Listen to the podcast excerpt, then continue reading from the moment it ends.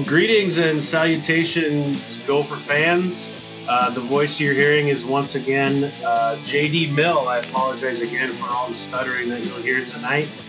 But our good friend Jeffrick has two young children who are under the weather with pneumonia. So certainly prayers up for Jeffrick and the family there as they go through some recovery.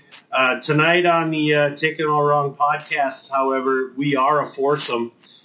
We have found somebody who certainly we can't replace Jeffrick, but somebody that we think will bring something new to the podcast. So we'll start out with the regular players. The first voice you're going to hear is we'll call you the author, the editor, and co-owner and co-founder of StillGotHope.com. It's Mr. Frothy Gopher. It's good to be with you again. I don't know that I've posted any new content other than our new member here, who we'll get to in a second, since our last podcast. So the content, both on audio and in the written form, is really just coming fast and heavy from your guy here. So, but it's going to be back and talking Gopher sports again. Well, but the website exists, right? Content or not, it still exists. I think we've made, we're continuing to make payments for the hosting. That hasn't stopped yet, but who knows? All right, I stand by my introduction then. All right, perfect, good. All right, next up, another one of our regulars here. Former recruiting guru from some website. I don't remember. I don't have it all in front of me. Now he just drives around Pryor Lake and doesn't know the names of any players on the opposing team, Mr. Matt O'Connell. Good evening, gentlemen. I will likely not be driving around today. I think I'm relatively stationary, and I continue to not know any names of anyone that the Gopher football team is playing this weekend. So fantastic. I'm glad that we're stable. Perfect. Welcome in. And last but certainly not least, you have seen his musings on Gopher basketball on the previously mentioned StillGotHope.com. It's Mr. West Coast Jack. How are you, sir? Good evening. I'm doing great, JD. Thanks for having me on. You know, I rode Frothy's coattails onto Still Got Hope. Now I'm riding Frothy's coattails onto your fantastic podcast. So as long as I can keep following him around in life, I guess I'm doing okay. There's definitely worse people to follow around. Don't ride my coattails into heroin addiction, Jack. Noted. All right. Well, we're gonna chat both Gopher football and Gopher basketball tonight, and we'll go ahead and start out. As Frothy mentioned, have not had any content since before the final game of the football season.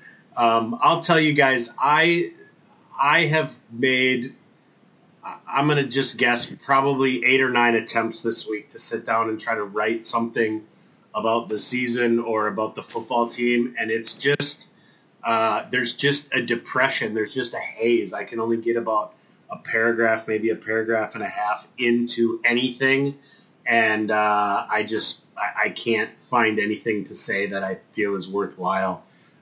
So let's just chat a little bit about the season as a whole. Let's not focus on any one game specifically. Let's not focus on that final game, and just talk. Give some general thoughts on how you felt the season went. Let's do this. Give one positive that you took away from the 2017 football season, and we'll start with Frothy. Yeah, I think I'm going to start here a little bit tongue in cheek and say I think the positive is that the season's over, in that no one suffered any catastrophic injury such that they can never play football again.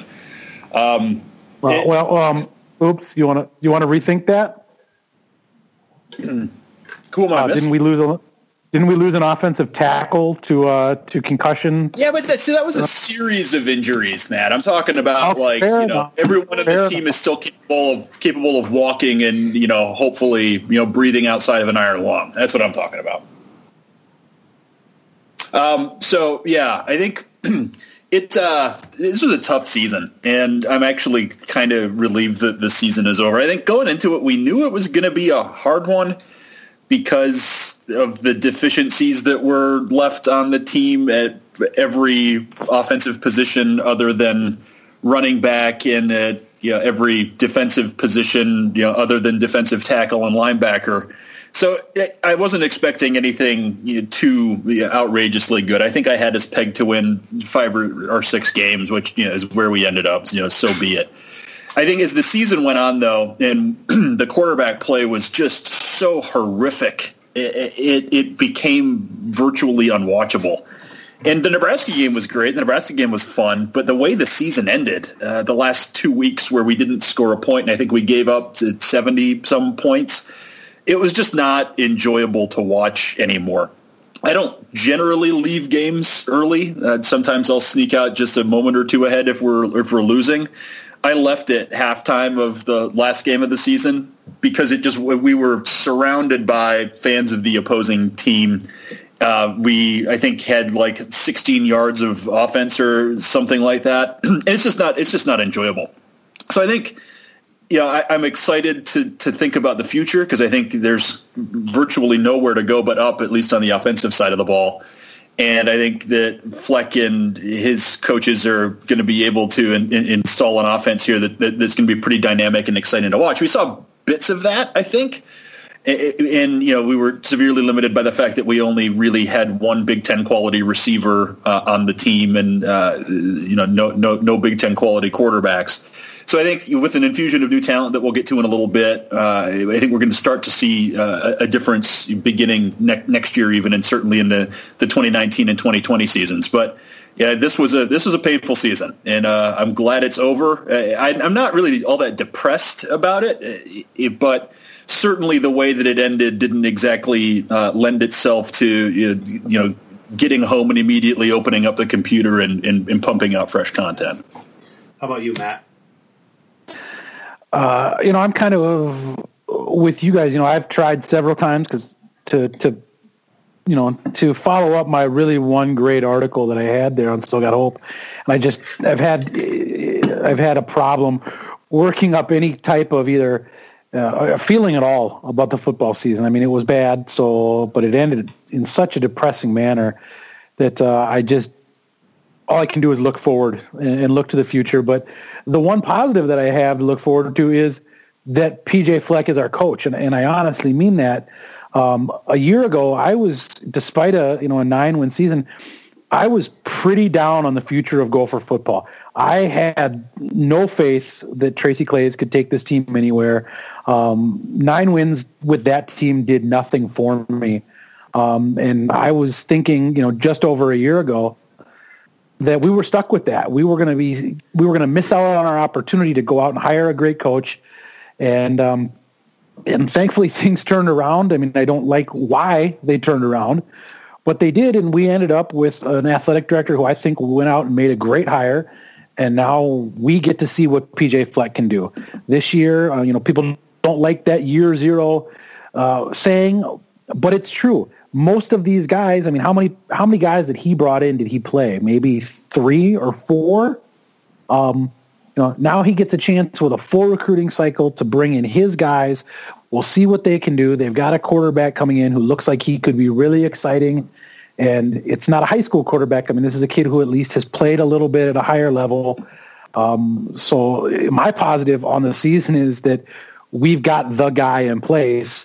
And now we can build on that. We don't have to wait and cross our fingers and hope that Tracy Claeys and his guys come up with some really great, under-the-radar recruits that we snatched away from Southern Mississippi and NDSU at the last minute. And we've got a guy who can go out and get some high-end recruits and get some guys in here that can play and can build his system. So That's my positive, is that PJ Fleck is here, and we don't have to worry about, A, him being snatched away, or B, getting into some bidding war for him because we've now decided to fire Tracy Claeys. That's a good positive, because of the 4 people that are on this podcast, I know for a fact that 3 of us were very serious about not renewing season tickets if the status quo was kept, and the 4th person on this podcast doesn't have season tickets. So A full 100% of us were ready to not move on with season tickets with this team. So, West Coast Jack, how about you, sir? What give us a little bit of an overview on the season and maybe a positive that you took away? Yeah, definitely. So Matt started to hit on one of my points, which is just the energy and enthusiasm overall surrounding the program. And I'm a relentless optimist. I always believe that, you know, this is the coach that's going to work out and get the job done and get us to the Rose Bowl until it's incredibly evident that they're not. And case in point is I actually took a last-minute red-eye flight to Madison last year in 2016 because I somehow still had hope, visit StillGotHope.com, that we would somehow break the streak, pull off a big win over the Badgers, and, you know, Tracy Claeys could show us that he could, you know, get the job done. After watching Mitch throw 4 second half INTs, we don't have to dwell on that, but the entire scandal afterwards, I was just as down on the program as any of you guys or as anyone. And so seeing this year, just the positive energy, the positive enthusiasm, everything from what goes on in the 10, 15 minutes leading up to the game to all the PR efforts, you know, behind and in front of the scenes, that's a big deal when you're thinking about, you know, building a program and attracting top talent, which I know we'll talk to in a minute here.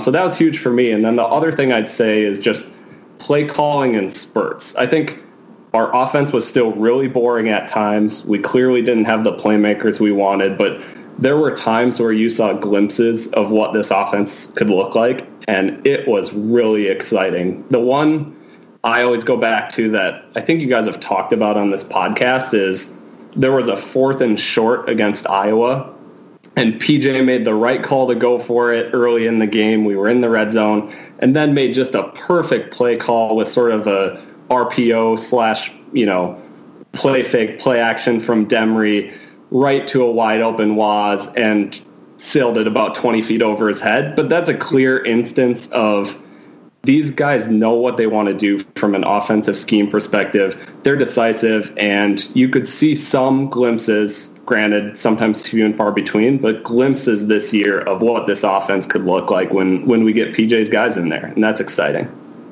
That's a great one, and that mine was actually going to be on the defensive side of the ball, and very very similar to what Jack had to say, which is, you know, you despite the fact that this defense was pretty shorthanded, we talked about it going into the season, not a lot of depth on the line. We knew we were going to have troubles in the secondary. That obviously came to fruition with Winfield being hurt and just the suspensions and all those kind of things, but you definitely did see at times during the season that this is going to be a scheme that we can work with. They're figuring out ways to use the personnel, and there were times where our defense was very good. So I think those are some good takeaways. I mean, that's a good mix, right? Of we talked about offense and defense, we talked about some bigger schemes. I think the next thing that we can talk about goes into our next topic, which is recruiting. And, you know, we're not super recruiting gurus here on the Top Pod or at Still Got Hope, but I think it's pretty evident by what's going on with recruiting.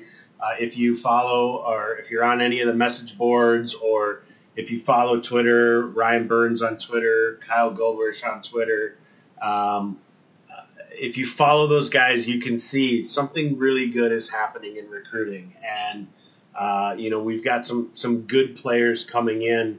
So I'd like to start out with you, Matt. Just talk a little bit about some of, you know, you've got a background in this, but based on kind of what you're seeing, what you're hearing about different recruits and things like that, just give us kind of an overview of kind of what you think this recruiting class looks like and maybe what the difference is with this staff. I'll tell you the biggest thing is I think both staffs, you know, going back to Kill's staff, they both do a good job of, I don't think anybody can deny that Kill's staff did a really good job of finding talent that maybe was a little under the radar and that other teams noticed later on. And I think this staff does some of that the same, But what I'm seeing the difference in is that Fleck and his staff can hold on to these guys, and then they can add to it instead of adding to it with guys who they're sniping last minute from a MAC school. I mean, they look like they're about to pick up an offensive lineman from one of the true high school football factories in the country, in IMG, who they got to decommit from Florida. I mean, that's, you know, when's the last time you heard that? And this is a kid who could go to any number of schools, and they went out and got this, you know, JUCO quarterback who is, you know, I mean, JUCO quarterbacks and JUCO players in general are tougher to rank based on their offers, just because teams don't necessarily need them, so they may not have as many offers. But this kid, you know, based on everything, on his numbers, on his film, on what people think about him, where he's ranked, is a high-end football player. So they've just done a fantastic job of identifying the guys they want, getting them to say yes, and then keeping them. I mean, the only guy they've lost that they wanted and couldn't keep so far is this Mayfield kid, the offensive lineman out of Michigan, who decommitted pretty early and went and ended up is going to sign with the Wolverines. So other than that, they've done a great job, and I think that's the biggest difference is they find the guys and they find a way to hold on to them. And the way they're bringing them in this week, all of them together, I mean, they're going to have, 34 is the kind of rumor. All of the commits, with the exception of one in together, is genius. I mean, this is the kind of next level, high level thinking that not only is PJ Fleck bringing to Minnesota. I mean, this is revolutionary for college football. Right. I mean, and Steve Wiltfong, who is big time, you know, I mean, he's been around the recruiting game for a long, long time. When he's writing articles, you know, the national recruiting editor for 24/7 is writing articles saying, "Holy crap, look what PJ Fleck's doing." That says something, and that's what I find exciting. Right. And I think one thing that's been cool is, and I guess I don't follow recruiting close enough. I don't follow recruits. I don't tweet at recruits. Nobody listening to this podcast should ever tweet at recruits. But one of the things that I think has been cool is it seems like there's some recruiting going on amongst the recruits. They're trying to get people to come to Minnesota, and I don't know if we've seen that, at least to this level. Jack, give us a couple thoughts, if you want to, on recruiting. Yeah, so what's really exciting to me about this class in particular is I just talked about Fleck needing sort of some of his guys and some of his playmakers to really make the offense run and motor the way it's supposed to. Well, hop over to our friends at 247 Sports and look at the composite. Our best recruit is a wide receiver who, oh, by the way, just got bumped to 4-star status today, so that's awesome. Our second best recruit, Matt touched on, is a dual threat JUCO quarterback who can come in and play right away. And if you believe some rumors and Twitter gossip, there's a certain Craig Squirrel Williams, who's also a very highly rated running back, wide receiver, positionless playmaker athlete who may be visiting this weekend. And so the knowledge of what are we lacking, what gaps do we have to fill to make this team great, and then going out and aggressively attacking those, and not just attacking but landing them as some of the gems of the class is huge for me. Nice. Yep. Frothy, I know you've kind of mentioned that your spark for recruiting has been rekindled this year. Talk to us a little bit about your thoughts on what's going on. And take yourself off mute, if you would. Demute, kid. I'd already said about 17 minutes worth of stuff there, and now it's lost to the ether. Now, you know, I think, and this isn't this. It'll probably come across this way, but it really isn't meant to disparage the previous staff in terms of their recruiting. But, you know, I think they had a sort of a particular way of going about doing things. And if you think on what the brand of the Kill Claeys era was, it really was sort of built around almost a blue-collar, lunch paler. You know, we want a kid that has, you know, been through some knocks and is tough and is going to come in here and they may not necessarily be the best athlete on the field, but we're going to turn them into a good football player. And they did a great job of that.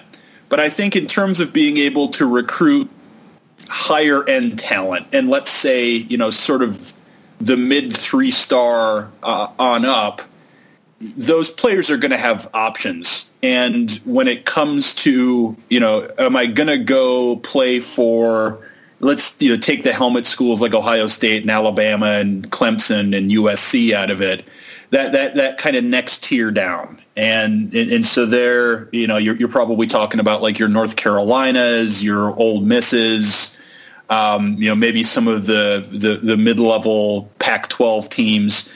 If I've got a choice to go and play for a lunch paler program that, you know, I'm going to have to be incredibly tough every single day, or I can go play for a coach that sort of has a more fun style on offense and, you know, maybe a less sort of you know, grind you into dust approach on defense, that, you know, it's going to be tough to get some of your higher end players because it just wasn't necessarily a brand that appealed to, I think, a lot of kids these days.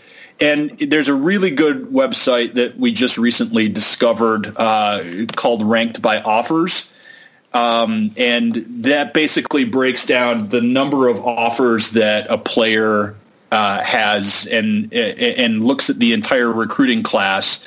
And then sort of breaks out, okay, how many other options did your recruits in a given year have, and how does that stack up to the rest of the programs in the country?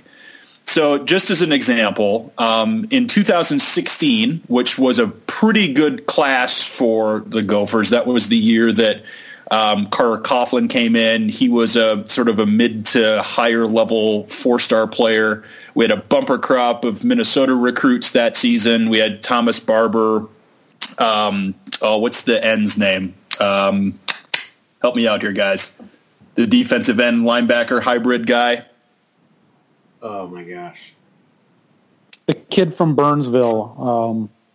Hold on, my son. Kamal Martin. Kamal Martin. Yep. Thanks. Good. There's nothing like a podcast that's primarily about Gopher football, and we can't even come up with one of the starters' names. We're doing great.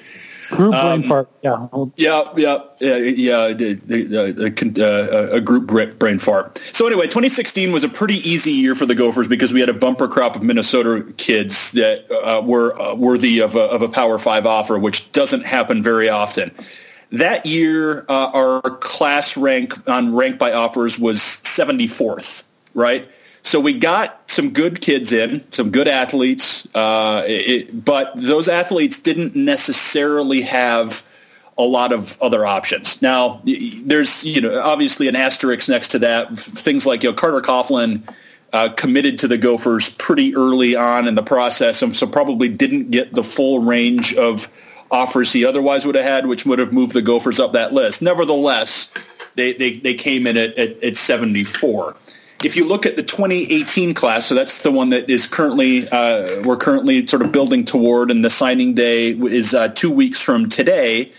Minnesota is ranked 21st by Ranked by Offers. So even if you don't look at the specific numbers or you don't want to take that particularly seriously, I think what it absolutely states is that the guys that Fleck is getting into his program and his sort of high-energy, row-the-boat, Fleck-on mentality brand that he has is a lot more appealing to kids that have opportunities to go to other schools, such that we're now recruiting at a higher level. Now, what does that mean in the long run? I don't know. You know, people often point out to the success that Tim Brewster had relative to what Glenn Mason was doing, and certainly in the 2007 and 2008 class rankings, the numbers looked a lot better. But as we wrote on Still Got Hope earlier this year, almost all of those players ended up not succeeding in the program. So it's hard to say very much, you know, until these guys get in here and, you know, we get to see some of them play, which we almost certainly will next season. But I think there is no question about the fact that we have elevated beyond where we have been, at least under the old staff, from a recruiting perspective. And that, I think, bodes really well for the program. I think that's a great way to look at it. And, you know, one of the things we always talked about was, you know, Brewster was a very good recruiter who brought in he chased stars. He didn't chase anything that would necessarily fit a scheme.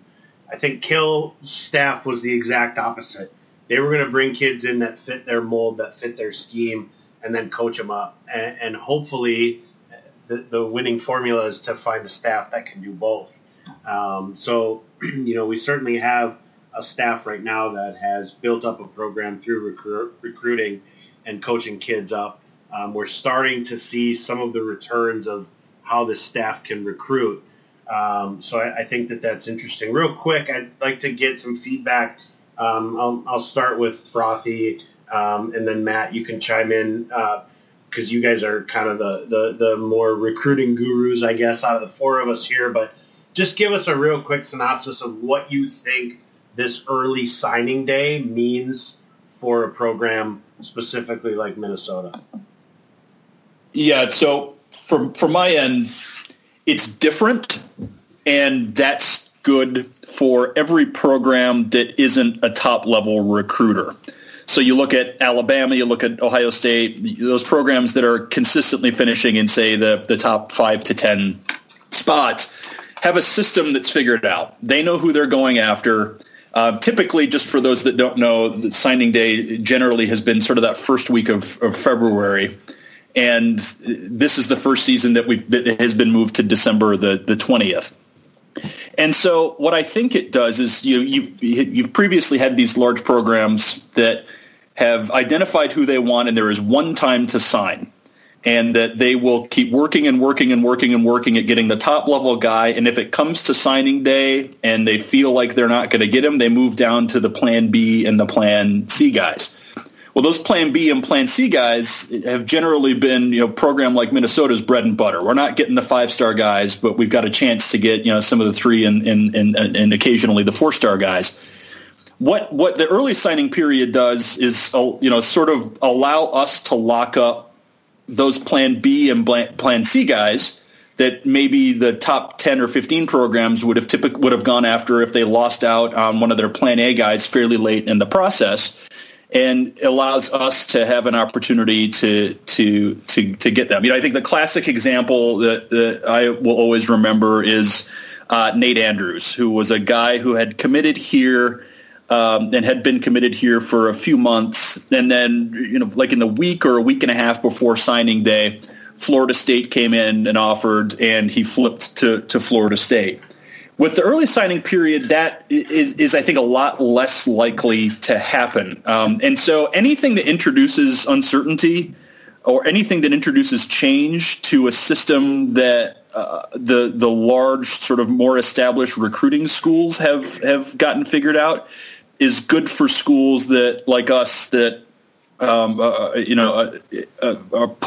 where our challenges has generally been a lot greater than theirs, because you know, it's going to allow us to get guys that might otherwise have been Plan 2 or Plan 3 guys for the bigger recruiting schools. Matt?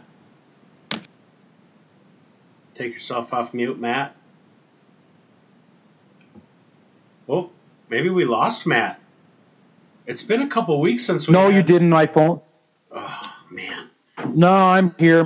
I know. Sorry, I kind of did. I thought we were having our first technical difficulty in weeks, and I was, frankly, I was a little excited. But I'm glad you're here, Matt. The technical difficulty was on my part because I couldn't get my phone to unlock, so I could get it off mute. Right.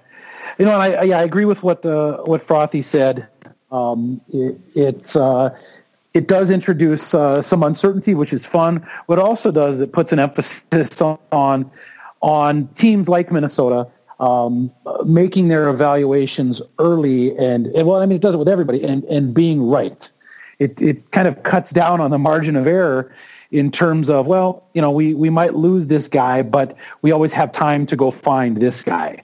Now, I mean, there still is that signing day in February. The guys can still go out, but a lot of those kind of secondary or tertiary kids may be gone because they're already signed, which for a team like Minnesota is good and bad. But with a guy like Fleck and the way they're recruiting and they're trying to wrap it up by the 20th, I think it's going to end up being a strong, a really strong positive because they're going to know who their guys are.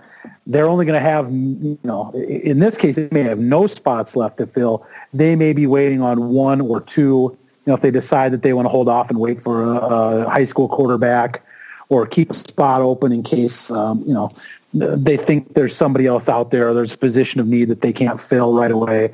But I think it's exciting, and it really will benefit the teams outside of that top 10 or 15, like Frothy said. And that's what makes this exciting. It's what should make this fun. And I think it was Frothy on our last podcast, or somebody said it. Maybe I just read it on MSW. Maybe I dreamed it. I don't know. Somebody said that if there was every year that it was kind of good for Minnesota not to make a bowl game, it was this one, because then the coaches have this time to go out and focus on recruiting and making sure these guys are locked up. And they don't have to worry about bowl prep, too. They can strictly focus on locking down these guys. And then once signing day comes in, they've got that 6 weeks between signing day, the first signing day and February, to go out and visit 2019 kids and really get a jump on that class. Yeah. And that, to me, is most exciting. Yeah, that's important. It's important to know, I think, that it really looks like the Gophers are going to be, if not completely, very close to signing their entire class during this first signing day on December 20th. And so, as Matt mentioned, that'll give the staff some leeway to use that recruiting time in January to really start to go after the next class. So we're going to move towards basketball, but before we do that, and Jack, I'm going to give you a chance to weigh in on recruiting too, but we've got a question from a listener that is a pretty good segue here. So before we move forward, I'm going to ask Matt and Frothy to answer a question, and then we'll lead into Jack helping to answer that question. So Matt first and then Frothy. National rank, when it's all said and done, once we get past signing the second signing day in February, where do you think the Gophers class will rank nationally?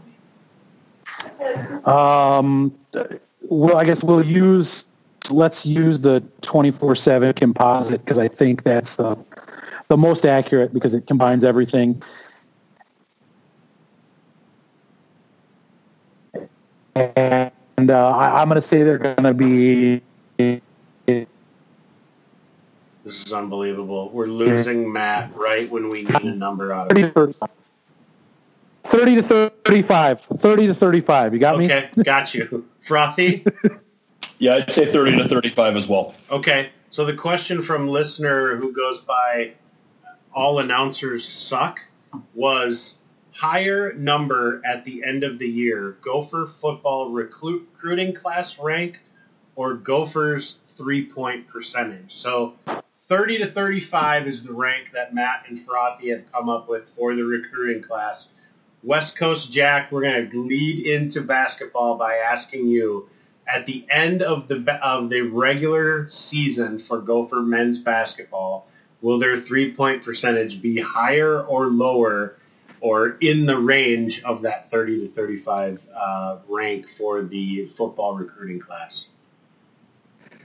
Yeah, so this is a fantastic spread, because I'd say 35% probably hits it pretty close to right on the head, but we're off to sort of a head start. I think we're shooting upper 30s so far from three this year, and last night notwithstanding, I think with our pretty dominant front court, we can space the floor pretty well, do a little bit of three-point shooting by committee with all three of our starting guards, and I'm going to say over on that one. All right. Nice. So I think that's and I guess I don't know for sure where that 30 to 35 would really rank us compared to previous Gopher classes. I think it's going to definitely be better than most recruiting classes. I think based on what we've seen over the last couple of years from basketball, that's probably a little better than we've seen from a three-point percentage standpoint. So let's go ahead and make the transition all the way into into Gopher men's basketball.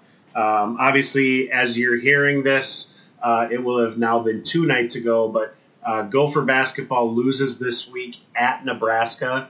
I believe, Jack, correct me if I'm wrong, I believe the Gophers are winless as a basketball team in Nebraska. Is that correct? In that arena, for sure they are, and under Patino in Nebraska, for sure they are. Gotcha. All time, I don't think so, although I'm not positive. I haven't checked the archives. That may be what I heard. But so the Gophers lose a game to Nebraska, which they really should not have lost. That's a team that they should beat, and definitely a disappointing game for the Gophers. I think that there were a couple of reasons, and admittedly I was not able to watch the game due to some other obligations, but I was trying to follow along a little bit on Twitter. But Jack, give us just a rundown of what happened against Nebraska. Yeah, definitely. So I'm going to preface with this. It's hard for college basketball teams, even good ones, to come in and night out and play their best, and much more so than college football, upsets happen. So even tonight, Florida, who's 5 in the country, lost at home to Loyola Chicago. And I'm sort of following this Washington-Kansas game right now. Kansas is number 2 in the country playing at home and down 8 to Washington in the second half. You go back to yesterday, 2 ranked teams higher than us lost on the same day. And so in terms of my freakout level to start with, I guess it's pretty low because we sort of just laid a turd of a game, and even top teams do it. So one loss on the road doesn't concern me too much. But with that said, I think it was a combination of a few things. We came out flatter than flat. We had played a game 48 hours earlier, and it showed. We were playing the team that's supposed to be one of the worst teams in the Big Ten. And you could almost see from the start that our players knew that and thought they were going to be able to turn it on at any time and sort of just out-athlete the other team.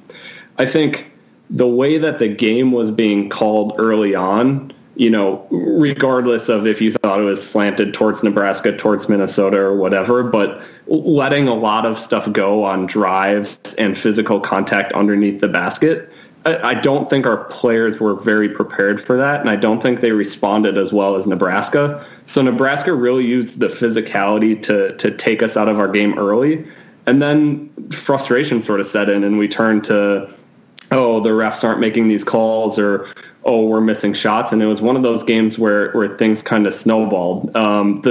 The concerning thing to me was coming out of the locker room just as flat to start the second half and frankly never even making a serious run at the game. But I think it was just one of those where you're not in the mental place, you're not in the right mental place headed in. Things go against you to start, and it's really hard to turn that tide on the road in the Big Ten. Frothy, I know you took an opportunity to watch the game last night. I believe you posted a link to Kermit the Frog's version of Hurt by Nine Inch Nails, so it seemed that you maybe didn't enjoy the game very much. Give us a couple thoughts on Gopher basketball right now. I hate the early December conference games. I'm just going to go on record with that, and I felt that way even before we played Rutgers on Sunday. It takes, like Jake's pointing out, like good teams lose early in the season because they haven't really started to gel yet. And the whole point of the college basketball season is not to peak in December. It's to peak in February and in March. And so by putting conference games this early in the year, where traditionally you're playing non-conference games, and it may be tough non-conference games. Miami is no pushover. Alabama was no pushover. Arkansas isn't going to be a pushover this weekend. they don't have a great deal of consequence in the grand scheme of things. It's all sort of aiming toward building a resume that is going to help your seeding in the NCAA tournament, hopefully. But when you start to lose conference games, you know, it has an effect. And Michigan, Michigan State, you know, certainly got tested against Rutgers yesterday, and they're the odds-on favorite to win the conference. So losing this game at Nebraska was not really kind of factored into the grand scheme of the Gophers' overall season. So we played like ass. There's absolutely no defending what happened. I'm not trying to make excuses for the team. It's just frustrating to lose a game that maybe if we play this game in January or February, there's a different dynamic because the team is just clicking on more cylinders they are right now. Our freshmen, have Isaiah Washington particularly, has a little bit more time to get seasoned to the college game. Maybe Fitzgerald isn't as hopelessly lost as he appeared to be yesterday. And that applies to Nebraska too. And they played a good game, and we played like crap. But I'm happy that it's over. And the Kermit the Frog version of Nine Inch Nails was sort of a perfect summation of how I felt when I went to bed last night. So I've seen a bit about this, and obviously I know that typically the conference season for the Big Ten, I don't know about other conferences, but for the Big Ten doesn't typically start until right around the first of the year. We get through kind of this entire 2 months or 6 weeks or whatever it is of non-conference games, and then we go into the conference season. So help me, and we'll start with Jack, help me understand why this is a big deal. I look at the schedule and I go, okay, they played 8 games before they faced Rutgers and Nebraska. Isn't that enough to get warmed up for the conference season? Help me understand why this is a shift that doesn't make sense for the conference. Yeah, what's frustrating is 8 games should have been enough to warm up for Rutgers and Nebraska to start the conference season. Yet here we are sitting at 1-1 in league play. I think it does take teams, especially freshmen on those teams, to Frothy's point, time to gel, particularly on the defensive end. And if you listen to our players and our coaches' interviews from both losses, but especially last night, they harp on sort of pick and roll defense. We're getting exposed there right now, and it's just a matter of getting to the college game and needing to play screens very differently on defense than how you were playing them in high school. Basically, if you're the best high school player on the court, you can kind of switch any screen you want. You can defend anyone else that's out there. You don't have to, fight through every pick. You get to the college level. If you're, Isaiah Washington and you get a little bit lazy on defense, all of a sudden Reggie Lynch is covering the opposing point guard and you have a 7-footer posting you up and then posterizing you. So little things like that, that's an on-ball thing. There are a lot of sort of defensive rotation principles too that have been less than solid early on. And so ideally a team has, time to work on that in the non-conference, and then to the extent they play difficult non-conference games, they're sort of resume opportunities that don't affect you in league play, like a neutral court against Alabama or Miami at home or at Providence. That being said, our defensive stats overall still look pretty good when you look at us compared to the rest of the country, so I don't think there's anything to be pulling our hair out over or freaking out about. But I think it would be nice to have another month to figure out some of these things before you get into the type of play where every game counts for the standings. Right. All right. So speaking of another month, we've got a tough game this Saturday against Arkansas. Following that, we've got 4 games that, at least as much as I know about college basketball in the lower levels, these are games that we should win. So 5 non-conference games before we get into the meat of the Big Ten schedule. We kick off the Big Ten schedule with Illinois on January 3rd. So talk to me a little bit about these games coming up. Arkansas obviously is going to be a tough game, but do these next five games give those freshmen an opportunity to learn some of that? Does it give us the opportunity to work on some of these things before we get into the conference season?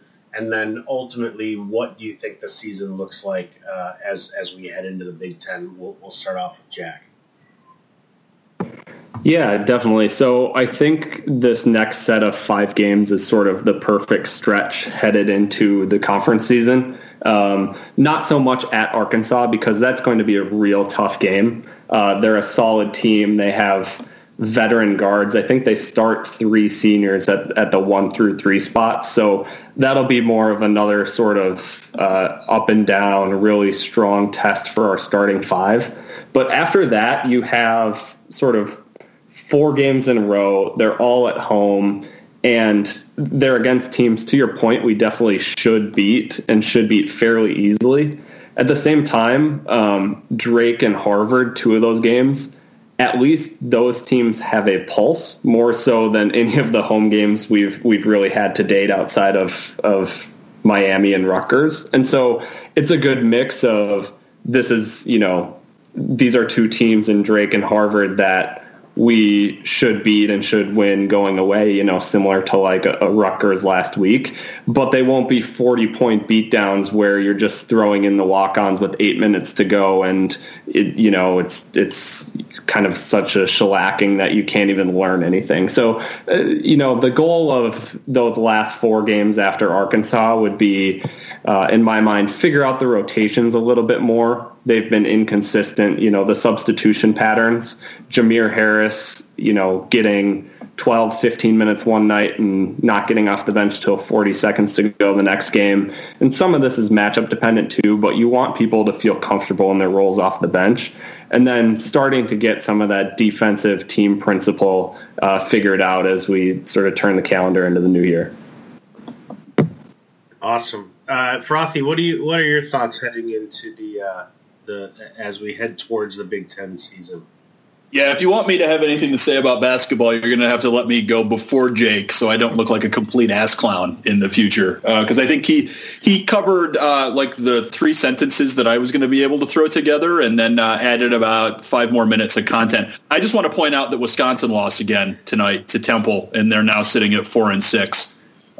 I think that's the value that I'll bring to this conversation. Wow. I love it. Hey, Matt O'Connell, what do you have to say about Gopher basketball?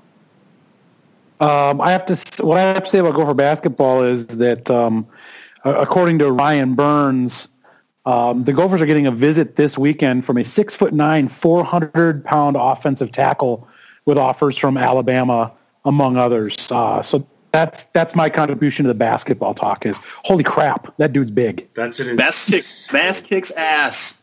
Yeah, Daniel Falele. He actually, it wasn't more than a month ago, I think, that he actually took an official visit to Alabama. So that offer that he has from Bama is legit, and he'll be visiting this weekend. That's great news. That is I can't even fathom how big of a human being that is. I'm a short but not small person. This gentleman is a full foot and 130 pounds larger than me, and I weep for his future spouse, whoever that is.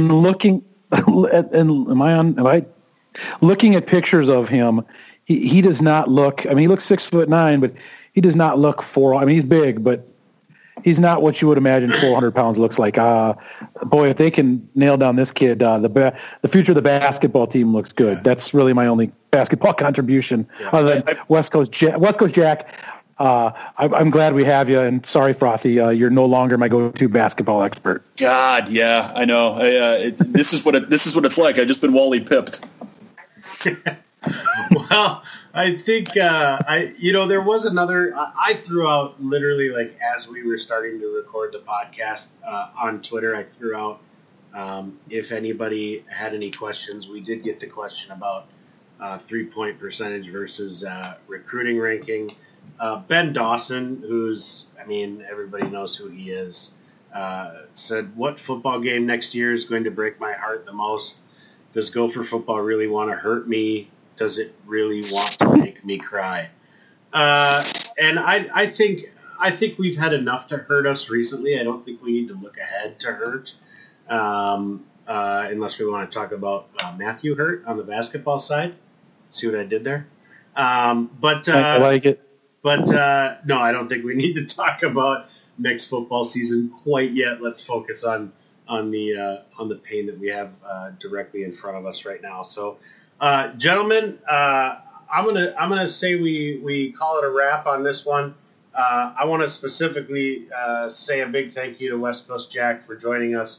We have not confirmed this in any other conversations, but this will not be the last time he's on. In fact, if we're going to talk about basketball at all, we're going to need this guy. I also know that we have talked a little bit about wanting to talk about Timberwolves basketball. Jack, I don't know if you follow the NBA quite as closely as you follow college basketball, but I know Trevor, Trey Tanek on Twitter, is a huge Timberwolves fan, so we'll definitely have him on as we get into looking at some off-season content on the Taking All Wrong podcast. Basketball will certainly be a part of that, and then certainly once we get starting looking at spring football, we'll try to keep things going. So with that, unless anybody has anything that they didn't get to talk about so far tonight, I think we'll sign off. Anybody, one last chance here? All right, our silence is golden. With that, I will go ahead and sign us off for Jeffrick and his sick kids. Hopefully they're on the mend. For Matt O'Connell, for Frothy Gopher, and for West Coast Jack, we say go Gophers and stay classy.